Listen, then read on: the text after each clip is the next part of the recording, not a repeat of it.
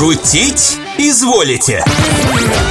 Веселые истории из жизни замечательных людей рассказывает Михаил Полицей Мака. Привет, друзья! Не пора ли нам взяться за Александра, нашего Дюма? А что, и возьмемся? Тем более, что забавных историй с великим писателем произошло предостаточно. Не будем терять время, отправляемся во Францию. Шутить изволите?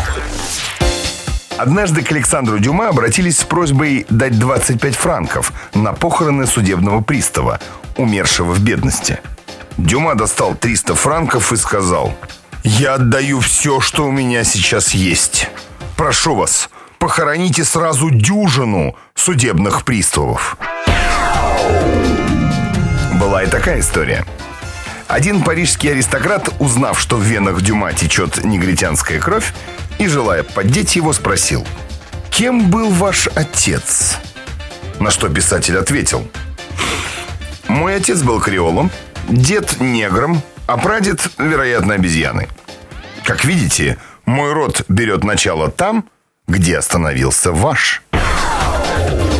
Как-то раз Александр Дюма разговорился с одним крестьянином о погоде, урожае и так далее. Крестьянин, между прочим, сказал – Ах, если бы еще разок прошел такой хороший теплый дождь, как вчера, то так бы все и полезло из земли. Но это упаси бог, заметил Дюма. Так-то у меня в земле две жены зарыты.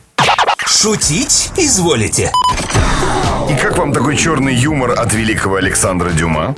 Несколько на грани, но согласитесь, смешно.